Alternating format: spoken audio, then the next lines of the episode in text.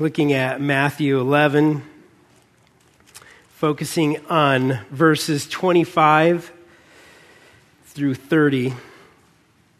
This is a wonderful text that we all revel in.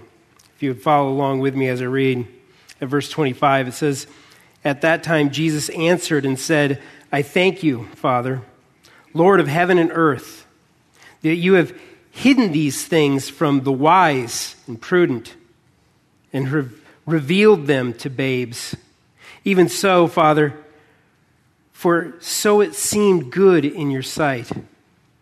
All things have been delivered to me by my Father, and no one knows the Son except the Father, nor does anyone know the Father except the Son, and the one to whom the Son wills to reveal him. Come to me, all you who labor and are heavy laden, and I will give you rest. Take my yoke upon you and learn from me, for I am gentle and lowly in heart, and you will find rest for your souls. For my yoke is easy and my burden is light. Let's pray again.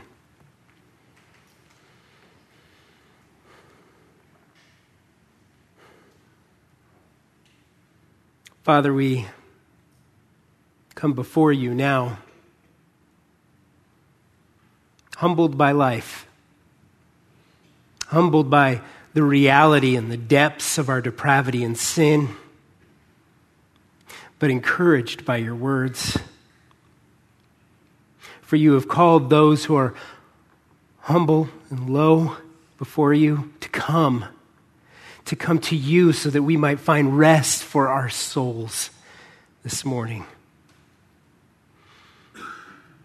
Father, and I ask that you would grant us that rest, that you would move in our hearts by the power of your Spirit and draw us to a place of seeing you again, of resting in your provision, resting upon what you have accomplished on the cross for us.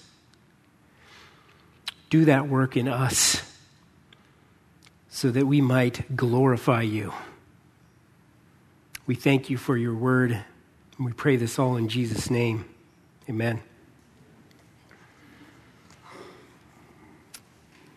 Going to start off talking about kids, and I I do so, if you don't know me, um, I do so because I have a lot of kids. I have three amazing, wonderful kids. I have five in total, but three of them are just top notch.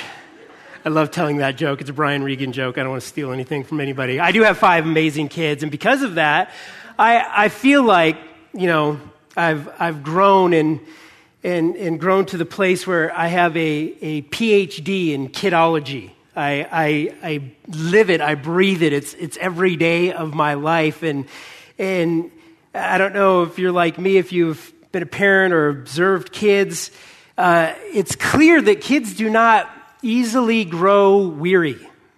They, they, don't, they don't tire out very quickly. You know, we, uh, even today, if you, if you come to the beach bonfire later on today with us, you know, you, as an adult, you go to the beach and and you run around and you talk to people and you interact with people and, and the sun kind of beats down on you and, and eventually you just feel worn out. But I can tell you when, when we go and we head back home, my kids will not be worn out. They will not be going back saying, finally we're here. Can we just lay down and go to sleep for the night? They're not going to be doing that.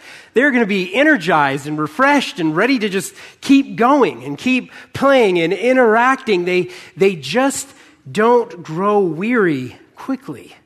They will get disappointed when, when things don't go their way. They, they can get a little bit crabby sometimes if they, if they get overtired. But when you watch a kid who comes from a loving, encouraging home, you almost never see them really grow weary in the true sense of the word. Things may not go their way and they may complain about stuff, but how quickly they just bounce back and they're like, I'm sure it'll be okay. You know, whatever's next will probably be fun and, and let's see what's going to happen. That's, that's just kind of how they interpret life as, uh, life as, as they understand their dependency upon loving parents who do want the very best for them all the time. When they understand that, they look at life and, and they just go, I just trust what you're going to do and whatever comes next, it's just going to be okay. That's kind of how they live their lives. Of course, it's sad to see a child who doesn't live in that environment, and just like adults, they seem to be worn out. They always assume things are just not going to work out. This happens to all people as they get older. Even those who come from loving homes, life can change them. They can become worn down by life as, as the pressures of life start to mount up and, and that they jump on that performance treadmill with school and, and friends and, and the look of their lives and wanting to be accepted and, and sometimes being rejected. And then disappointment, disappointments start to mount as you know, they don't get the job that they want, or the relationships aren't just coming the way that they want to, or they, things just don't feel right. And, and suddenly, the weight of life starts to bear down on their shoulders, and it changes people. They become weary. Our text this morning is talking about this very subject. It's talking to those who are weary. The text leading up to and all around this glorious invitation of Jesus Christ to come is incredibly negative.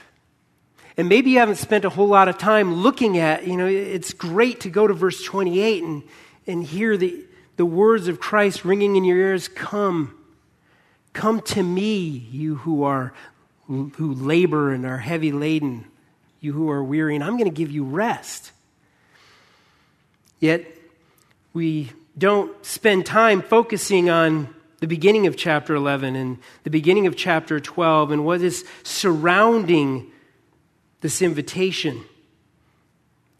And when we do, we miss what it is that fuels our feelings of weariness, because that's really what Jesus is talking about.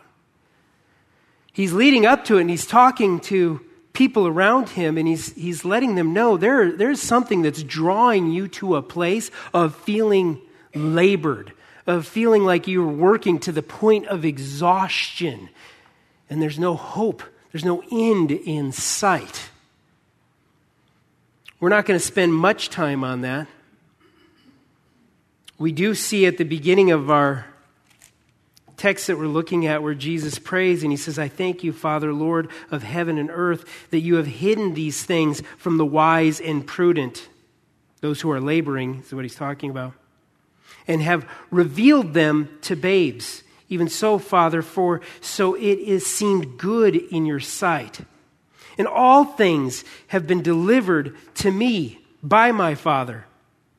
And no one knows the Son except the Father, nor does anyone know the Father except the Son, and the one to whom the Son wills to reveal. Jesus is thankful here to his Father that God reveals to humble, dependent ones who He is. The ones who are truly in need. The ones who walk in a childlike faith, understanding that they can't save themselves. Those are the ones God opens the eyes of. And as I said earlier, children know they are in need and know where to go to get what they need. And this is who Jesus is talking to. He's talking to the ones who, when he looks and sees the depths of their hearts and sees the Holy Spirit at work in them, he says, I can see that you know what your need is, and I am here to answer all of your needs. You are, I am the one you have been looking for. And what, what a gracious word this is. Imagine a church filled with boastful, prideful people People who are walking around going, Yeah, God is good, and He comes along and He may fill in some of the things that I'm lacking, but really, I just, I just handle it. I can handle it. I'm smart. You know, I went to school. I, I, understand the world around me. I know what life looks like and I know how to handle it. Man, if you would just follow me, you could figure out things like me. That's what the world thinks the church is, but it's not. We are a humble, broken people who know who to turn to and who supplies all that we need. So when Jesus gets into verse 28 and he says, Come to me, all who labor and are heavy laden, for I will give you rest, he's not changing the subject. He's amplifying the subject. He calls people to come, but not just anyone. He says, Come, all who labor and are heavy laden. If you're looking at different translations like the NASB, you're looking at the word weary. Come, all who are weary. That word labor, it connects those two ideas. It's connecting the idea in the Greek, the idea of somebody who works and somebody who is exhausted by their work. They are brought to a place of, I just can't take another step. I cannot keep going. I am weary. And who are the weary? J.C. Ryle said that there are far more inwardly uncomfortable, burdened people than anyone would ever like to admit. There's a problem in our hearts. There's a problem in people who walk in weariness because the people who are weary and heavy laden they seek by all means necessary to conceal that truth from others. You have husbands who hide it from their wives and wives from their husbands. They're weary, but they, they sit there and they're like, no, I'm okay. I'm okay. I can keep going. You have, you have employers, Ryle says, who, who seek to hide the truth of their own weariness from their employees. No, everything's under control. I'm not weary. I know what I'm doing and I know where we're going and, and I have nothing to hide. I have the strength to sustain each and every one of us.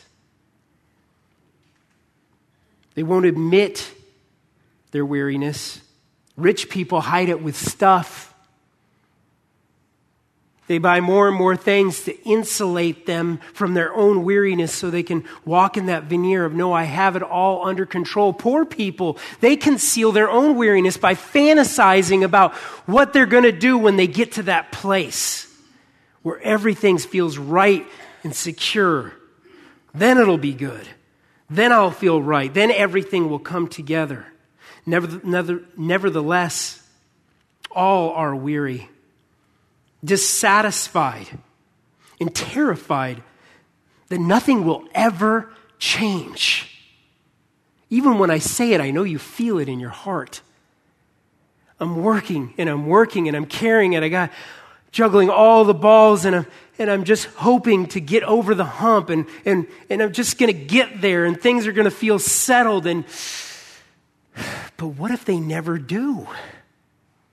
What if I never, ever get there and this weariness just follows me all the rest of my days? What then? A terrifying proposal. Yet so many live exactly in that place.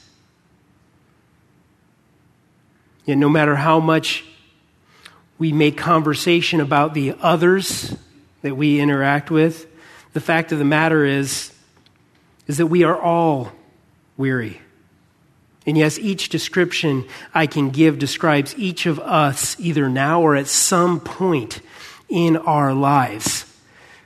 I think this is why Jesus says, Come to me, all who labor and are heavy laden. Because all of you are there or you were there at some point, come to me and keep coming to me over and over and over again. The reason why I think he says all is when you look at the verses around it, as I said. I'm not going to go through each one, I don't have the time, but if you read forward into Matthew 12, he's talking to Pharisees who are watching him glean the wheat from the fields as he's walking around. And he says, they say, This is, you're breaking the law. You're breaking the covenant that God has made with his people by working on the Sabbath. Who do you think you are? Yet as Jesus turns to him, his argument is clear as he goes on and he heals a man with a withered hand. He says, The, the Sabbath is made by the Lord. I am the Lord of the Sabbath, and the Sabbath is meant for healing and for rest. That is what I have come to do.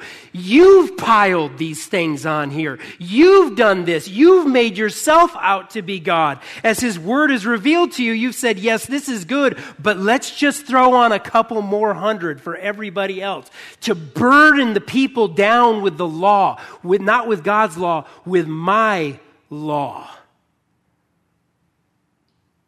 as if the old covenant, covenant wasn't wearisome enough, as no one could fulfill its righteousness. Man, in their self deification, said, How about a little bit more? A little bit more. And then humanity who follows that walks around saying, I can do this. I can save myself. Yes, God, He can do His part, but I need to do my part and I need to work and I just need to jump through a couple more hoops to satisfy Him and to prove that He has saved the right person in me. And in that, we become little gods to ourselves denying our dependency upon Him, denying what Christ has done for us and has Paul says in Galatians, if that's the truth, then Jesus died in vain. Stop wearying yourselves with self salvation or self satisfaction. If you look back at verses 16 and 17 of chapter 11, we read, But to what shall I liken this generation? It is like children sitting in the market, marketplaces calling to their companions and saying, We played the flute for you, and you did not dance. We mourned to you, and you did not lament. What this is taking a picture of is uh, this generation is like those who just, uh, I'm doing all this stuff. How come I'm not getting what I want? I, am working I'm singing the song, but nobody's dancing with me. Here I'm, I'm, I'm mourning and, and nobody's lamenting with me. I'm not getting what I want out of life and I'm wearied by it. I know what I want and I know how I want it and I know when I want it and I'm not getting what I want. and I'm weary. I'm worn out. He goes on in verse 18, he says, For John, that is John the Baptist, who he references earlier, came neither eating nor drinking. And they say, he has a demon. The Son of Man came eating and drinking. And they say, look, a glutton, a winebibber, a drunkard, a friend of tax collectors and sinners.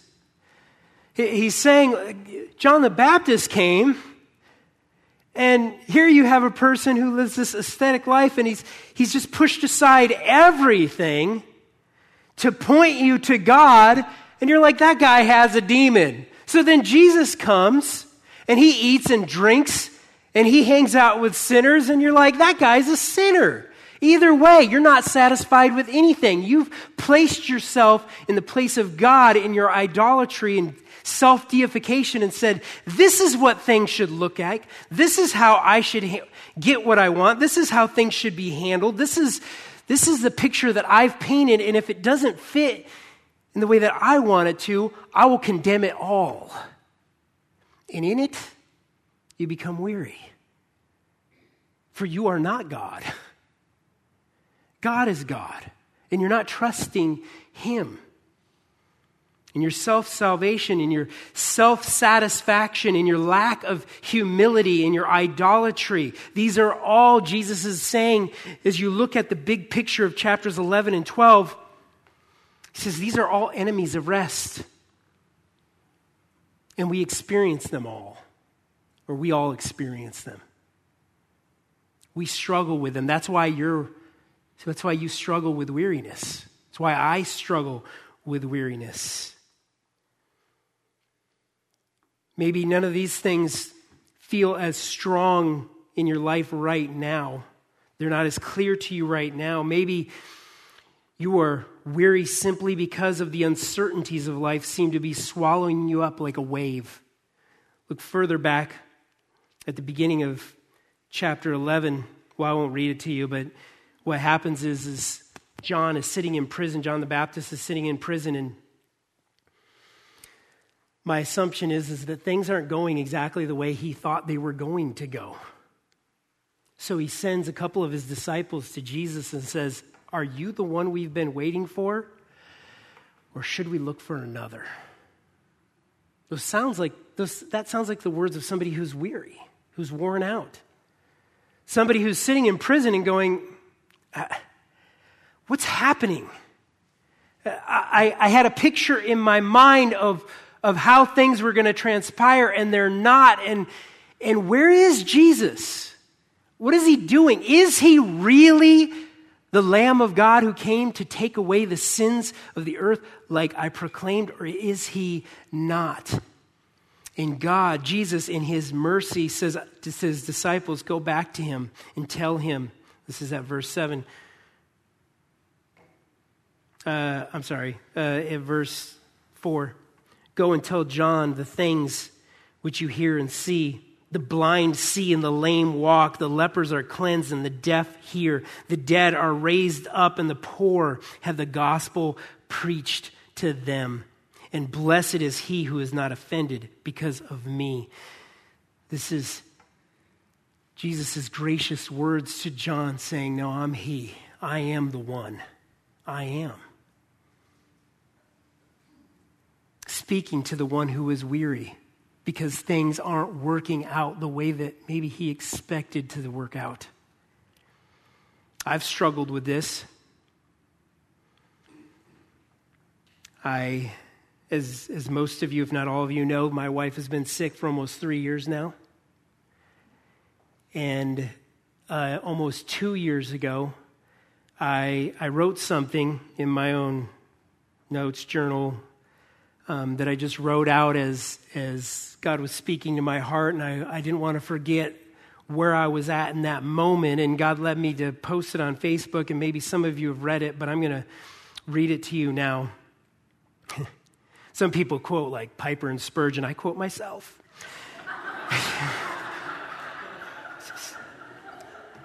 what are you doing? It's good though.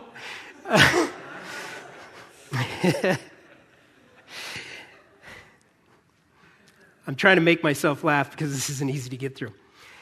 About one third of my coherent hours, my emotional and physical state could be summed up in two words I'm tired. I'm tired of doing this. I'm tired of not knowing.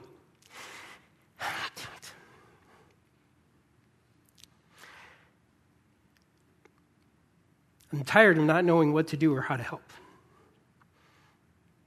I'm tired of having my, defining, my two defining emotions being scared and frustrated. I'm tired of the fact that somebody always honestly needs, really needs something from me. I'm tired of explaining my story or giving updates quickly followed by corresponding looks of pity, further reminding me of how hard all of this is. I'm tired of doing everyday life without my best friend by my side. I'm tired of witnessing unrelenting pain. I hate it, hate it, hate it. I'm tired of using self control when I, all I want to do to when all I want to do is scream at my own children, shut up and just do your homework. Or stop crying. I know this is hard for you, but I can't take any more drama. I'm tired of always needing help and never knowing what to expect in the next three hours. I want to hide. I want the noise outside and inside of my head to stop. I want to tell everyone to just leave me alone. I want to tell God that I don't care what you are seeking to accomplish, just make it stop. I'm tired of trying not to cry. I'm just tired. Over the last two weeks, I've struggled with these same, same thoughts quite a bit as Carrie went through a five weeks of, of just misery and then about five days of getting up and moving around, and then just immediately followed by intense pain that just caused her to lay in bed and not be able to move for about 12 days in a row. And I felt weary. And all of this is exactly what led me to this text this morning. My plan was to teach on Colossians 2, which was my plan the last time I taught. And I started studying for that. But while sitting at a park and watching Nolan, my five year old, play, trying to ex- escape the, the reality of our family's struggles, I could hear Jesus' words in my own ear saying, Come to me. Come to me. You're weary. You're heavy laden. I will give you rest. Come to me. Just come. Stop fighting. Stop, stop carrying all these burdens in your, your self deifying way, wanting everything to be the way that you want them to be, wanting everybody to respond the way that you want them to respond. Put those things down. Don't you hear that in the words? There's this idea of repentance, of, of you've been carrying something over me. Put it down, turn, and come to me. This is the gracious invitation of our Lord and Savior, of the one who holds the planet together by His word, who laid out the plan of my life and of your life. And He's saying, Come, come to me. Stop carrying those burdens and come to me. You're weary. Just let me hold you in my grace through the work of my gospel. Just let me hold you for a moment and find rest. Come to me. How do we know if we are truly coming to Jesus and not picking up new twisted versions of self salvation, of self satisfaction? Because we're all pros at that, aren't we? We, we turn and we turn to Jesus, and on our way there, we're like, but this looks good too. You know, he's going to help, but this will help also. How do we know if we're really coming to him? Well, Jesus clarifies for us. Again, he says in verse 29, for 28, Come to me, all who are labored or weary and heavy laden, and I will give you rest. Take my yoke upon you he says, Take my yoke upon you. The first thing here that we might notice is the first thing that you might think is great. I'm trying to get rid of yokes. I'm trying to get rid of things that are weighing me down. And now Jesus wants me to come and, and take his yoke upon myself. Why do I want to throw another yoke on me? Don't get me wrong. It is a yoke. It is a burden. When you put on Jesus' yoke, what you're doing is submitting yourself to his rule, submitting yourself to his lordship, laying down your own autonomy that says, hey, I sang a song and nobody danced. What about me? It's laying down all of your self imposed rules that make you look holy and righteous before others. It's taking on his yoke, his lordship, and it is a yoke. That is the idea behind yoking in itself, if that's even a word. It's linking oneself to another. But it's linking oneself to another for the purpose of strength and direction. Back in the day, and even still to this day, you could have a yoke, if you know what I'm talking about, and, and you'll have, you know, strong animal a learned animal, an animal who knows where it's going, knows what things look like, who's powerful, who's done the work, who's built up their strength, and they'll take a weaker animal and they'll put them next to the stronger, the stronger one for that very purpose, so that the weaker one might find strength and might find direction. Strength and direction. And Jesus, the omnipotent, uncreated creator of all things, says, Take my yoke upon yourself. This is not something we should run from. This is something we should run to. It's easy to see the grace in this. It's easy to see Jesus Christ saying, I see you. I see your wanderings. I see your failings. I see your weariness. Now come, and I will supply all that you need. Yoke yourself with me. Not just take, but also learn, he says. Going on in verse 29, he says, Take my yoke upon you and learn from me, for I am gentle and lowly in heart. There's so much to say there in so little time. He says, Learn from me. Learn. As you walk through this life, learn from me. It's a funny thing. And I'm not saying this to impugn anybody because I do the same thing. Those of us who have young kids who are sitting in children's church right now, we'll go and we'll pick them up. And what's one of the first things we'll probably ask them? Did you have fun? Did you have fun? We pick up our kids from school, they jump in the car. What do we say? Did you have fun? You know what the ridiculous thing about that is? Kids don't go to school to have fun. The primary focus is are you learning? And the question should be what did you learn? What did you learn? And, and, we, and me being, the, being in leadership over the children's ministry, we want things to be engaging. We want things to be fun. But for the purpose of drawing their attention in, for teaching them about Christ, when I drop my kids off from, at school, I want them to enjoy it. I want it to have a level of entertainment to it, but Mostly that they would learn. And we get confused by that because in the school of life, we sometimes look at it and go, well, that's not fun. But that's not Christ's question. He's saying, but what are you learning? I want you to learn. I want you to take on my yoke and learn from me. To defeat the enemies of our rest, we must learn. We must learn from Jesus Christ and we must learn of Jesus Christ. We must look into and drinkly, uh, deeply drink in His gospel so that when we are tempted to lay out new laws for ourselves, this is what good Christians do. And they don't even really line up with Scripture, but that's what everybody thinks. And then we begin to burden ourselves with the right thing to do,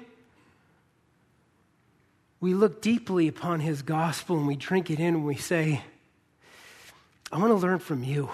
You've jumped through all the hoops so that I don't have to. God, forgive me. Jesus, help me to learn from you. Help me to learn that the things of this world will not satisfy.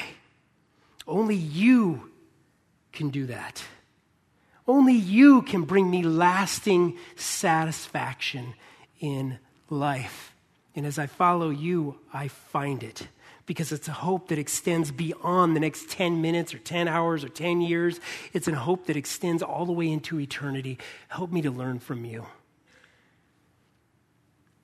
Take and learn. How do we know if we have learned? A good question to ask ourselves is Are we changing? We can say that we've taken the yoke upon, his yoke upon ourselves. We can say that we are learning from Jesus Christ, but if nothing changes, if we still walk looking exactly like the world, we have learned nothing. Nothing. This isn't legalism. This is part of the gospel, part of his gracious word to us. I've called you so that you would no longer walk in weariness, so that you would be different, so that you would now interpret and understand and respond to my grace with a newness of life and find rest from your weariness, specifically turning away from self deification and idolatry and self satisfaction and resting in Christ. There is one more question, and this is obviously where we're going. How do we know if we're coming and taking and learning and not just taking up another form of self satisfaction or self deification? We will know it if we find rest. Again, at verse 29 Take my yoke upon you and learn from me, for I am gentle and lowly of heart, and you will find rest for your souls. Isn't rest, and I mean real rest, just awesome? I mean, like deep, feel it down in your toes rest. It is, it is just one of the most amazing experiences any of us can have in life. Years ago, uh, Steve Wolf and I were, were working in Darfur, and he dragged me, sometimes literally, out on a trip where we were, we were up in the East Jebel Marra Mountains and we had to go and, and we were in a place where there was no roads and we had to hike back for miles and miles across mountains and find out if there was any other displaced people or if there was any, any other needs so that we could report back to uh, our ministry and to the UN and different people that we reported to. And, and it was, you know, here's something sad. I, we're starting off on the trip, and we have like donkeys and maybe a horse somewhere, a horse or two, and, and, and we're going along, and, and I'm walking, and our guide is like, Oh, you're doing pretty good. This is like saying half an hour into the trip. Yeah, I'm good. I was a golfer. You know, I can walk quite a bit. I can walk a few miles carrying a bag. I'll be okay. And just the arrogance that was in my heart. I'm not, if you don't know me, I'm not a hiker, not a camper, none of those things. I hate all that stuff. And, and here I am, I'm walking along and I'm thinking, no, I'll be all right. I've only got one leg that works very well. The other one is, has oh, no ACL in it. And I'm, I'm getting like halfway through and I'm realizing I've already drank all of my water. and we have a long, long ways to go. And we, we just go on. And I can't remember that trip. It was like maybe three, four days. And and that's when I learned also Steve is a robot. Is it a cyborg? Is that what we call it? He just keeps going. Even, even the Darfurians, they were looking at him and they're like, who is this white man? He just keeps going and going and he doesn't stop. And I'm back there like, please make it stop. And, and we go through and we get to the last day. And everybody's like, they can just see. I've, I've already off and on been riding the horse, but they're just begging me, please get on the horse. Just ride the horse. It's painful watching you. And I'm like, no, I'll be okay. No, I'll get on. Okay, I'll get on. I'll just ride it for a little while. And the horse, I don't know how to ride horses, and it walked like super slow, and it caused me to fall way behind. And I finally just gave up. So I jumped down and I'm like dragging the horse, and I have, I have no energy left in me at all. Like, I, I am as tired as I could ever possibly be. My tongue is swelling because I ran out of water, and, and I just feel like I'm at death's door. And, and I'm going up. We have this last ascent that we go right at the school, and you start heading up this last hill eh, up to our camp. And I don't feel like I can take another step. And this is thoroughly embarrassing, and I'm not sure how this exactly happened. But there was all these women in the village. They would go down to the wadi, to the dry riverbed at the bottom of the hill, and they would collect water and they'd walk back up the hill. And they're walking alongside of me and they're just looking at me and they could see, like, this white man is about to die. And they're, and they're helping me, lifting me up onto the horse because I'm dragging the horse. And they're like, just, I don't know what they're saying, but I'm assuming it's just get on the horse. And I'm not sure what happened, but I know I laid my body on the horse and somebody helped me get up that last hilly part before I jumped off and walked the last few steps and I found rest. There's no, where we're at, there's no chairs. You know, we sit on rocks. Uh, you know, the only comfort you have is your little sleeping bag to lay on. But I laid down and oh, I found rest. It was, it was just everything just felt like it was melting into the earth. And it was deep, deep in my body where I felt it. And I was so happy. So happy.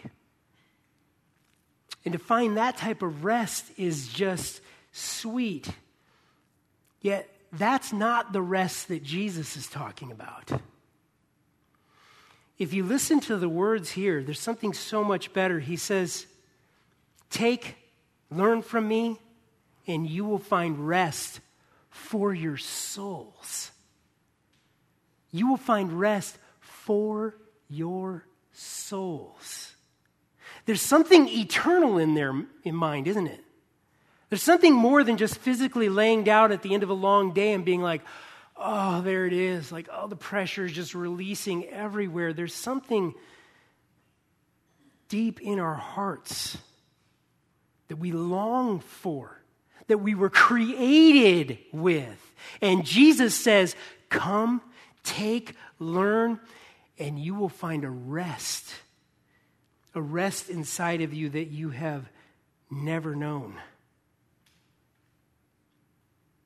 How many of us keep working, building up our lives, just like me, hiking and struggling through life? You know, you got your head down and you got a lot of willpower and you just keep banging your head against it. You keep working and, and I'm going to knock this wall down eventually and I'm just going to keep going and I'm so weary, but I also, I can't stop because if, what if the wall never falls and, and you're just terrified of what life is holding and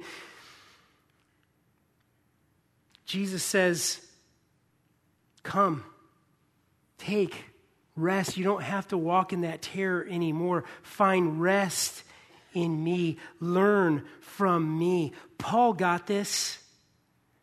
If we were to look at Philippians 1, he says, I'm sitting in prison, but I'm thankful because the gospel is, is going forth and people are becoming more bold, more bold because of what the place that Christ has placed me in.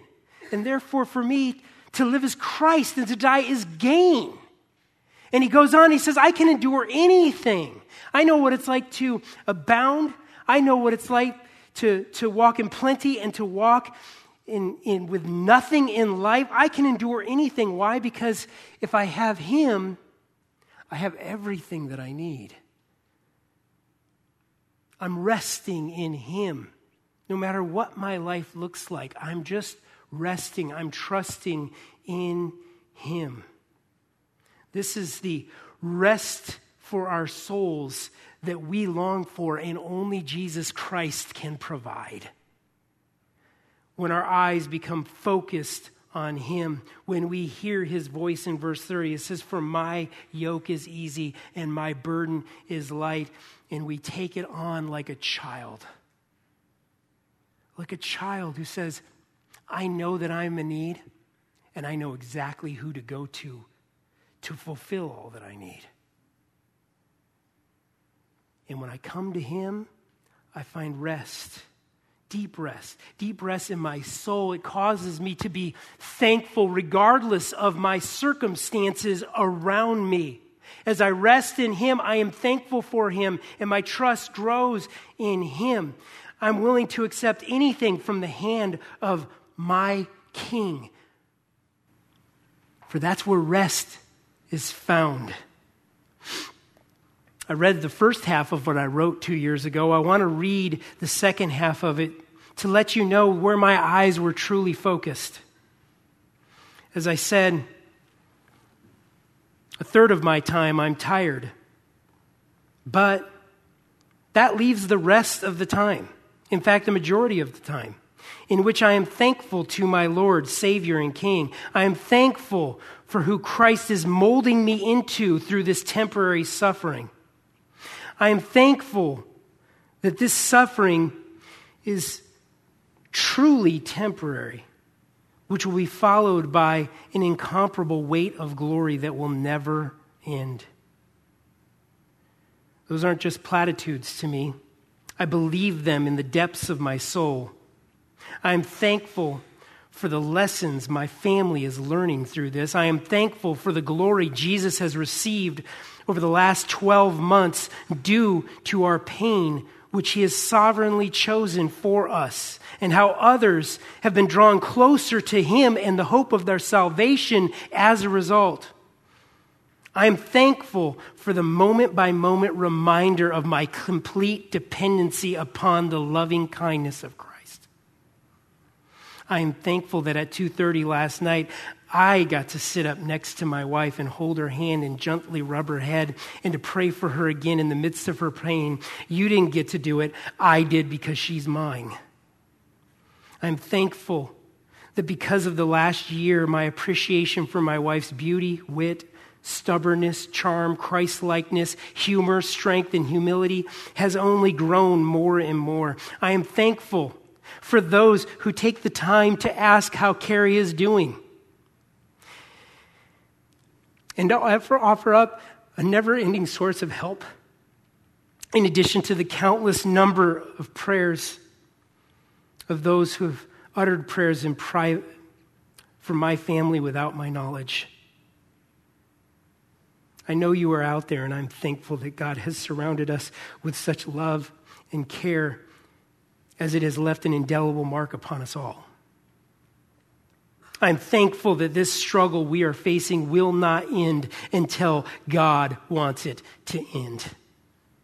Finally, I am thankful for the stark reminder that He is God and I am not. Be thankful.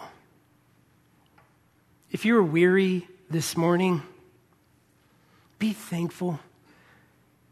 Put your trust in Christ and rest in him.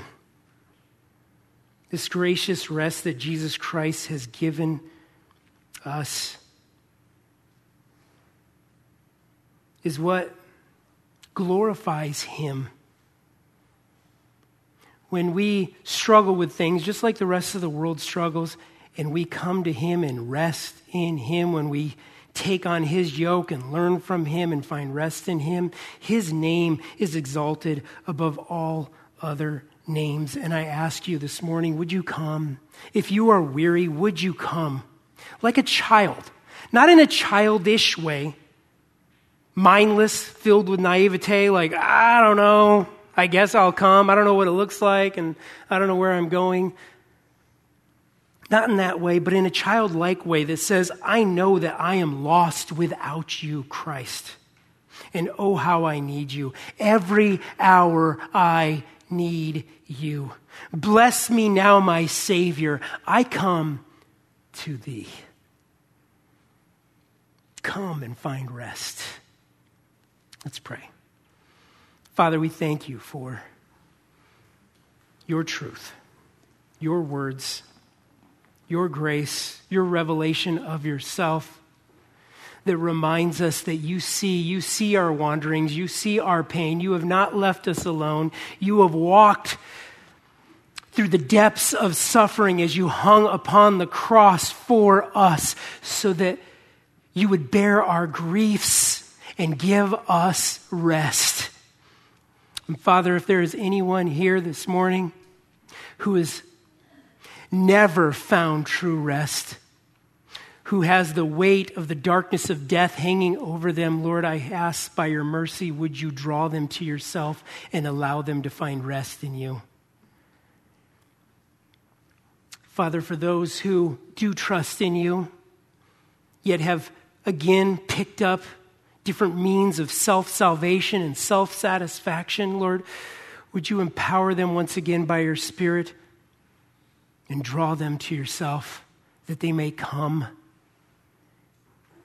lay down their weariness, and find rest for their souls. We ask, Lord, that you would do this for your glory and for our good. We pray this in Jesus' name. Amen.